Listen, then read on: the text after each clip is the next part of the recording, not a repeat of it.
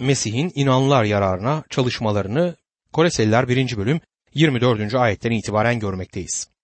Sizin için acı çektiğime şimdi seviniyorum. Mesih'in kendi bedeni yani kilise uğruna çektiği sıkıntılardan eksik kalanlarını kendi bedenimde tamamlıyorum diyor. Bu ayeti serbest bir çeviriyle şöyle de çevrilmek mümkündür. Şimdi ben Paulus sizin uğrunuza çektiğim acılar ortasında bundan büyük bir sevinç duyuyorum.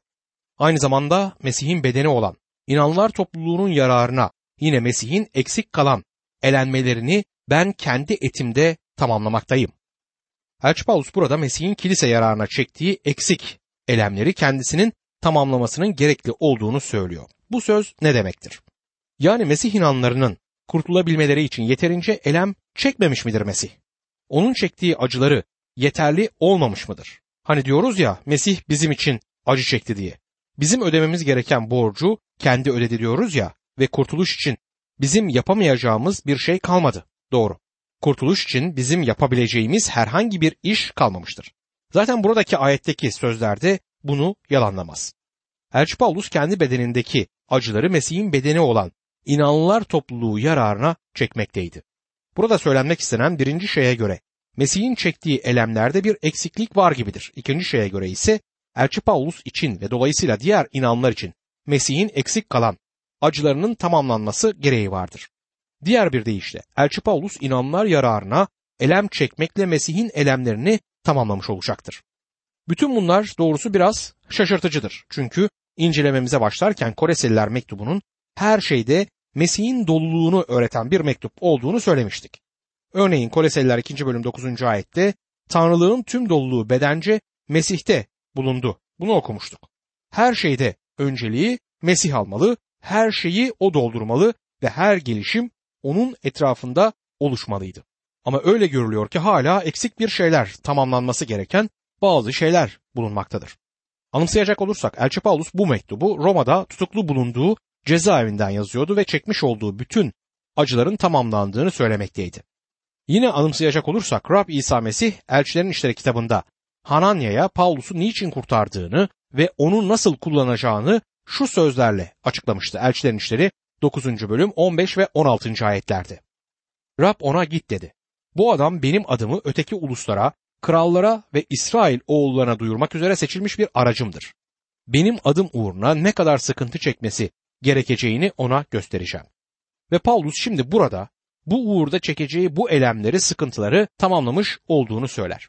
Bu ayet üzerindeki tartışmamızda bir şeyi kesin bir açıklığa kavuşturmamız gerekir. Elçi Paulus'un çektiği sıkıntılar insanlığın kurtuluşuna yönelik değildir. Onun çekmiş olduğu elemlerde ne başkalarının kurtuluşuna ne de kendi kurtuluşuna yönelik herhangi bir katkı payı bulunmamaktadır. Paulus'un burada kullandığı sözcükleri büyük bir özenle seçtiğini söylemek isterim. Elçi Paulus, Mesih'in sağladığı kurtuluştan söz ederken sıkıntı ve elem sözcüklerine değinmemekte ama çarmıhtan, ölümden ve Mesih'in akıttığı kandan söz etmektedir. Çekilen iki tür elem vardır. Hizmet görürken çekilen elemler ve ara buluculuk yaparken çekilen elemler.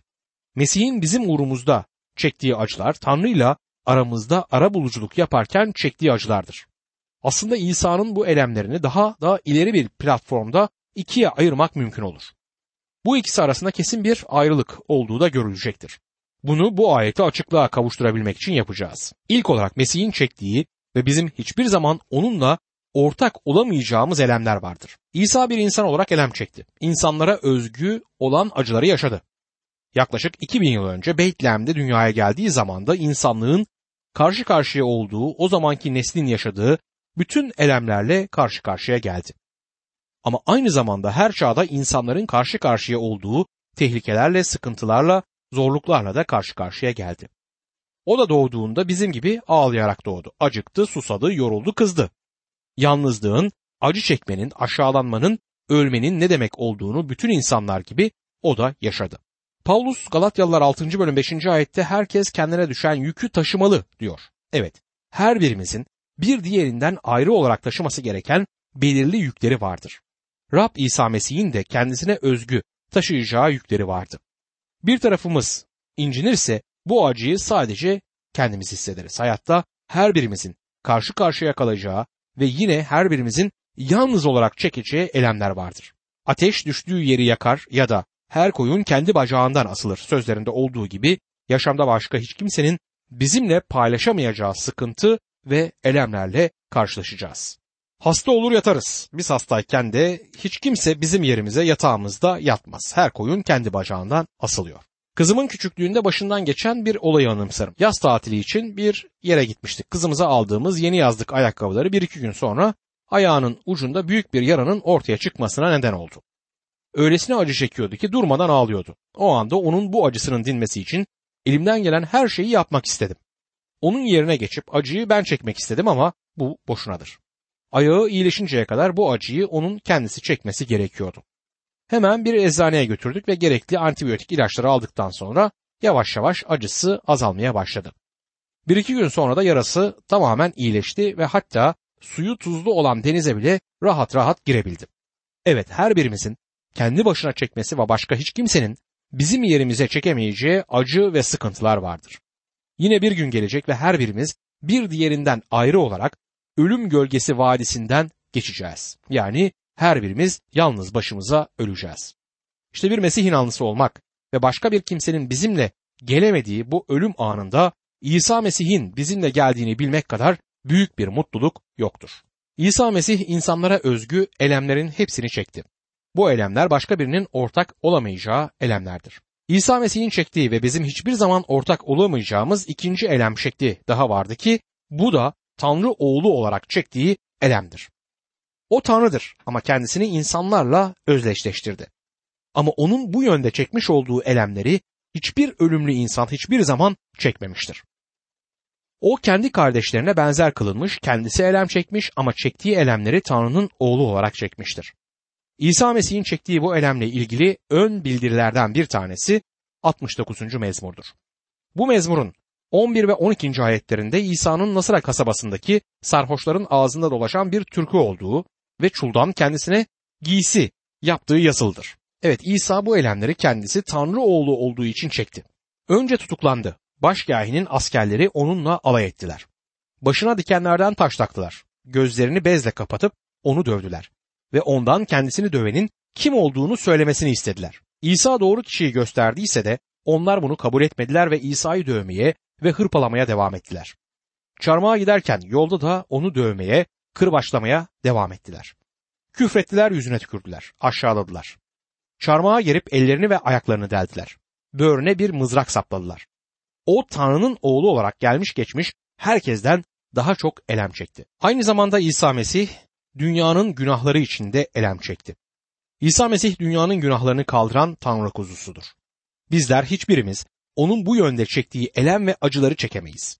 Anlayamayız ve kavrayamayız. Evet, onun bizim uğrumuzda öldüğünü, bizim yerimize geçtiğini kabul edebiliriz. Ama hiçbir zaman onun bu elemlerini yaşayamayız. O çarmıha yalnız başına gitti. Tanrı bu insanlar tarafından terk edildi. O bir uğurda kan döktüğü için şehit olmadı ama o kurban oldu. İsa Mesih çarmıh üzerinde elem çektiği ilk üç saatte insan elinden gelen en büyük kötülüğü ona uyguladı. Sabahın dokuzundan öğle saatine kadar hava aydınlıktı. Ama insanın kötülüğü doğruğa çıkmıştı. İkinci üç saatte öğle vaktinden saat üçe kadar hava karanlıktı ama Tanrı'nın iyiliği bu süreçte doğruğa ulaşmıştı. Bundan sonra çarmıh Tanrı kuzusunun dünyanın günahlarını kaldırmak için üzerinde kurban edildiği bir mezba oldu. 1. Petrus 3. bölüm 18. ayette. Nitekim Mesih de bizleri Tanrı'ya ulaştırmak amacıyla doğru kişi olarak doğru olmayanlar için günah sunusu olarak ilk ve son kez öldü. Bedence öldürüldü ama ruhça diriltildi diyor. Bizler İsa'nın bu yönde çektiği elemleri hiçbir zaman çekemeyiz. Bu elemler İsa'nın insanlarla hiçbir zaman paylaşamayacağı türden acılardı. İkinci olarak İsa Mesih'in çektiği ve bizim onunkine ortak olabileceğimiz acılardır. Elçi Pavlus'un 24. ayette sözünü ettiği elemler işte bu türdeki elemlerdir. Doğruluk uğrunda çekilen elemler vardır. İsa yaşadığı kasaba olan Nasıra'daki Havra'da Yuhanna 8. bölüm 40. ayette kaydedildiği üzere şöyle dedi. Ama şimdi beni Tanrı'dan işittiği gerçeği sizlere bildireni öldürmek istiyorsunuz. İbrahim bunu yapmadı. İsa doğruluk uğrunda sıkıntı gördü ve İncil bizim de aynı şekilde sıkıntı görmemiz gerektiğini, acı çekmemiz gerektiğini söyler. 1. Petrus 3. bölüm 14. ayette doğruluk uğruna acı çekseniz bile ne mutlu size der.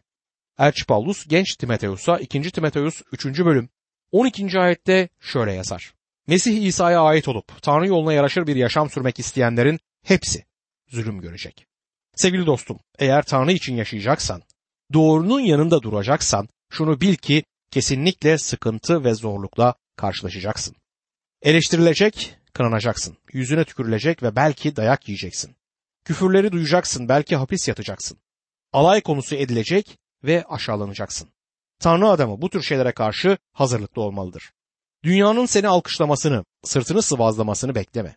Mesih'e itaat ettiğin ve ona hizmet verdiğin sürece dünya senden hiçbir zaman hoşnut olmayacaktır. Doğruluğun yanında durduğun sürece sıkıntı ve baskıyla karşılaşacaksın. Elçi Paulus bunu bildiğinden Romalılar 8. bölüm 36. ayette şu sözleri söyler. Yazılmış olduğu gibi. Senin uğruna bütün gün öldürülüyoruz. Kasaplık koyunlar sayılmışız. Doğruluğun yanında duran herkes ister istemez bu tür sıkıntılarla karşı karşıya kalacaktır. Diğer yandan İncil'i duyurmak amacıyla Mesih'le özdeşleştiğimiz ölçüde karşılaştığımız elemler vardır. 1. Yuhanna 4. bölüm 17. ayette çünkü Mesih nasılsa biz de bu dünyada öyleyiz der. Rab İsa Mesih'in kendisi de bu doğrultuda öğrencilerine Yuhanna 15. bölüm 18 ve 19. ayetlerde şöyle demişti. Dünya sizden nefret ederse sizden önce benden nefret etmiş olduğunu bilin. Dünyadan olsaydınız dünya kendisine ait olanı severdi. Ne var ki dünyanın değilsiniz. Ben sizi dünyadan seçtim. Bunun için dünya sizden nefret ediyor. Evet, dünyaya ait değilseniz yani günahlar gibi günahın içerisinde yaşamıyor ve İsa Mesih'e yaraşır bir hayat sürdürüyorsanız bu durumda Mesih'e iman etmeyen insanlar yani dünya sizden kesinlikle nefret edecektir. Bir Mesih inanlısının yeryüzüne ne kadar çok sevildiği, onun Rab İsa Mesih'i ne kadar sevdiğiyle ters orantılıdır. Yani bir inanlı olarak Mesih'i ne kadar az sever ve ne kadar ona az hizmet edersek dünya bizi o kadar daha çok sevecek ve bizden o kadar da fazla memnun kalacaktır ki. Tabi buna karşılık dünya tarafından çok sevilen bir inanlının Rab İsa Mesih tarafından ne kadar az sevileceği de ortadadır. Evet, sonuçta her gerçek Mesih inanlısı her zaman doğru olanın yanında yer almalı ve kendisini Mesih'le özdeşleştirmelidir. Bizler Mesih uğrunda elem çekiyorsak unutmayalım ki Mesih de bizim aracılığımızla ve inanlılar topluluğu aracılığıyla elem çekiyordur. Anımsayacak olursanız Rabbimiz İsa Mesih Şam yolunda Saul'e görünmüş ve ona şöyle demişti. Saul, Saul niçin bana zulmediyorsun? Kendisi genç bir Yahudi olan Mesih inanlarına zulmeden Saul bu gördükleri ve duydukları karşısında allak bullak oldu. Tarsuslu Saul aklı sıra Mesih inanlarına zulmediyordu. Oysa asıl zulüm gören Mesih'in kendisiydi. Paulus bu gerçeği anlayınca büyük bir şok geçirmiş olmalıydı. Petrus da bizim çektiğimiz elemler ve karşılaştığımız baskılarla ilgili olarak İncil'de şöyle yazar. 1. Petrus 4. bölüm 12 ve 13. ayetlerde. Sevgili kardeşlerim, sınanmanız için size giydirilen ateşten gömleği size garip bir şey oluyormuş gibi yadırgamayın. Tersine Mesih'in acılarına ortak olduğunuz oranda sevinin ki Mesih'in görkemi göründüğünde sevinçle coşasınız. Kesin bir şey var. Eğer bugün İncil'in kurtuluş haberi insanlara duyurulacaksa birileri muhakkak elem görecek ve acı çekecektir. Bu doğrultuda Doktor George Gill kitabında şöyle yazıyor. Dünyaya herhangi bir çocuk doğduğu zaman onu doğuran kadının tarifi zor, acı ve sıkıntılar çektiğini biliyoruz. Buradan yola çıkarak bugün daha çok insan yeniden doğmuyorsa, eğer bu daha çok inanlının acı ve elem çekmek istememesinden doğmuyorsa, bu daha çok inanlının acı ve elem çekmek istememesinden kaynaklanmaktadır. Kimse durup dururken acı ve sıkıntı görmek istemez ama Paulus bu ayette ne yapalım ki aynen bunu söylüyor. Acı çekmek gerekiyor.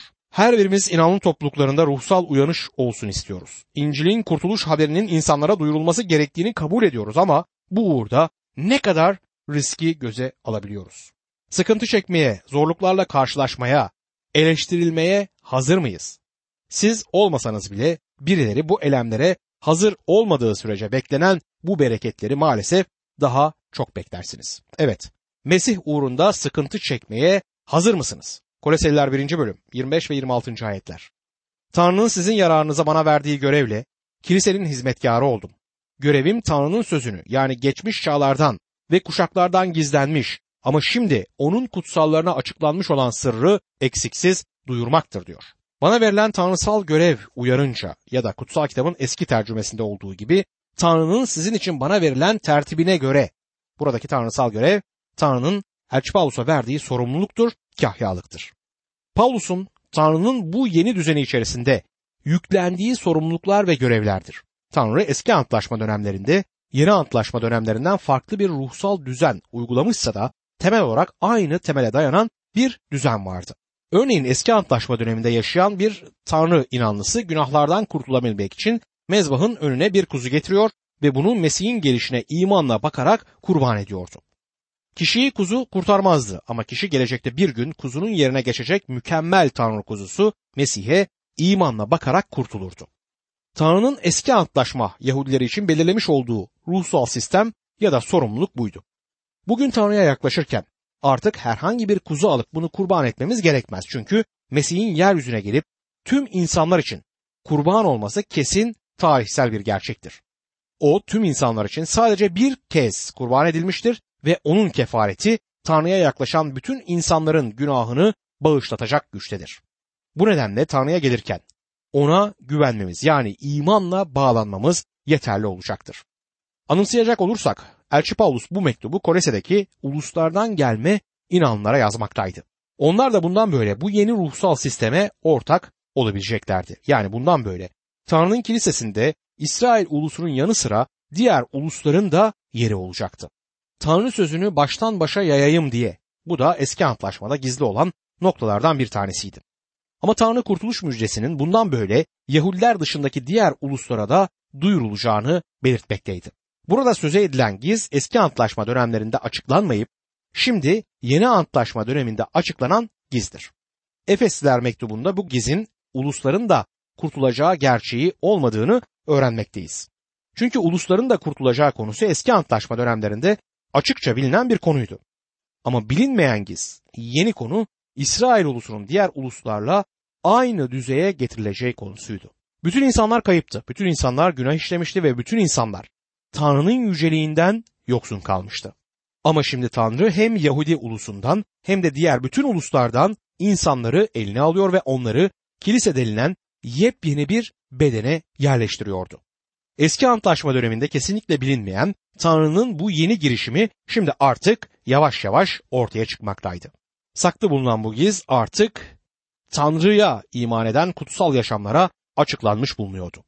Bu gizi anlayan tek kişi Elçi Paulus değildi. O günlerde bu gerçek diğer bütün Mesih inanlarına da açıklanmıştı. Koleseliler 1. bölüm 27. ayette Tanrı kutsallarına bu sırrın uluslar arasında nedenli yüce ve zengin olduğunu bildirmek istedi. Bu sırrın özü şudur. Mesih içinizdedir. Bu da size yüceliğe kavuşmak umudunu veriyor. İçinizdeki yücelik umudu olan Mesih. Evet bizler Mesih'teyiz ve Mesih bizim içimizdedir. İsa Mesih'e iman ettiğimiz anda Tanrı'nın kutsal ruhu bizi vaftiz eder ve inanlılar topluluğu olan bedene yerleştirir. Koleseliler 1. bölüm 28. ayette her insanı Mesih'te yetkinleşmiş olarak Tanrı'ya sunmak için herkesi uyararak ve herkesi tam bir bilgelikte eğiterek Mesih'i tanıtıyoruz diyor. Bildirdiğimiz Mesih ya da Mesih'i bildiriyoruz sözüdür bu. Sevgili dostum, İncil bizim bildirdiğimiz bir şey değildir ama özellikle bildirdiğimiz bir kişidir. Bu nedenle içerisinde Mesih'in bildirilmediği herhangi bir İncil bildirisi gerçek anlamda İncil bildirisi olamaz. Çünkü İncil İsa Mesih'in kendisidir. Yani İsa Mesih'in sonsuz yaşam olduğunun ilanıdır. Haberci Yuhanna yazdığı birinci mektubunda Mesih'e ilişkin şöyle diyor. 1. Yuhanna 1. bölüm 2. ayette. Yaşam açıkça göründü, onu gördük ve ona tanıklık ediyoruz. Babayla birlikte olup bize görünmüş olan sonsuz yaşamı size duyuruyoruz. Yuhanna'nın gördüğü kimdir? O Mesih'i görmüştü. Siz de sevgili dostum bugün İsa Mesih'e ya sahipsiniz ya da sahip değilsiniz. İncil İsa Mesih demektir. Onun bizim uğrumuzda ölümü ve ölümden dirilişiyle yaptıkları ve gelecekte yapacağı şeylerdir. Herkese öğüt veriyor, tüm bilgelikte herkese öğretiyoruz. Sanımca burada Rab hizmetinde çalışan inanlar için iki tane emir bulunmaktadır. Bu iki emri Rabbin işçilerinin her biri yerine getirmek durumundadır. Günahkarları Mesih'e kazanmak ve gelecek olan yargıdan onları kurtarmak için onlara kurtuluş müjdesini duyurmak ve her insana bilgelikle öğretmek. Diğer bir deyişle Mesih'in lütfunda büyüyüp Mesih'in bedenine sadık kalabilmeleri için kadın olsun erkek olsun. Bütün inanları eğitmeli, yetiştirmeli ve katıldıkları yerel inanın topluluklarında ruhsal hizmet görmeleri için yüreklendirmeliyiz. Öyle zannediyorum ki bizim radyomuz yoluyla yaptığımız bu hizmet bireysel düzeyde ya da topluluk düzeyinde olsun Türk Mesih inanlarının ruhsal gelişimine yardımcı olmaktadır. Bunu yerel topluluk önderlerinin bize yazdığı mektuplardan ya da karşılaştığımızda söylemiş oldukları sözlerden anlıyoruz. Eğer bu hizmeti yapmamış olsaydık o zaman sorumluluğumuzu tam anlamıyla yerine getirmemiş olacaktık. Öyle ki Mesih bağlılığında her insanı yetkin olarak sunabilelim. Yetkin olarak ya da yetkinleşmiş olarak. Burada geçen yetkin sözcüğü anlam olarak tam olgun olmuş ya da kamil demektir. Tanrı sözünü öğretirken varılacak olan hedef bu olmalıdır. Her insanı yetkinliğe ulaştırmak. Koleseliler 1. bölüm 29. ayette onun kudretle, bende etkin olan gücüne dayanarak uğraşıp emek vermemin amacı da budur diyor. Çaba harcıyorum. Burada geçen çaba sözcüğü gayret ya da mücadele demektir. Elçi Paulus burada çok kişisel bir tanıklıkta bulunarak çaba harcadım, uğraştım, gayret ettiğim şey işte budur diyor. Onun bende etkin gücü uyarınca ya da müjde çevresinde denildiği gibi onun güçlü biçimde bende etkin olan kudretine dayanarak. Evet, Mesih için çalışan herkes Mesih'in bu gücüne istek duymalı, bunu arzulamalıdır. Özellikle şu iki şeyi gerçekleştirebilmemiz için birincisi insanların kurtulabilmeleri için onlara kurtuluş müjdesini götürmek. İkincisi ise kurtulanları imanda temellendirmek, güçlendirmek ve sarsılmaz bir duruma getirmek. İnanlılar topluluğunun bugün yapması gereken en önemli iki şey işte bunlardır.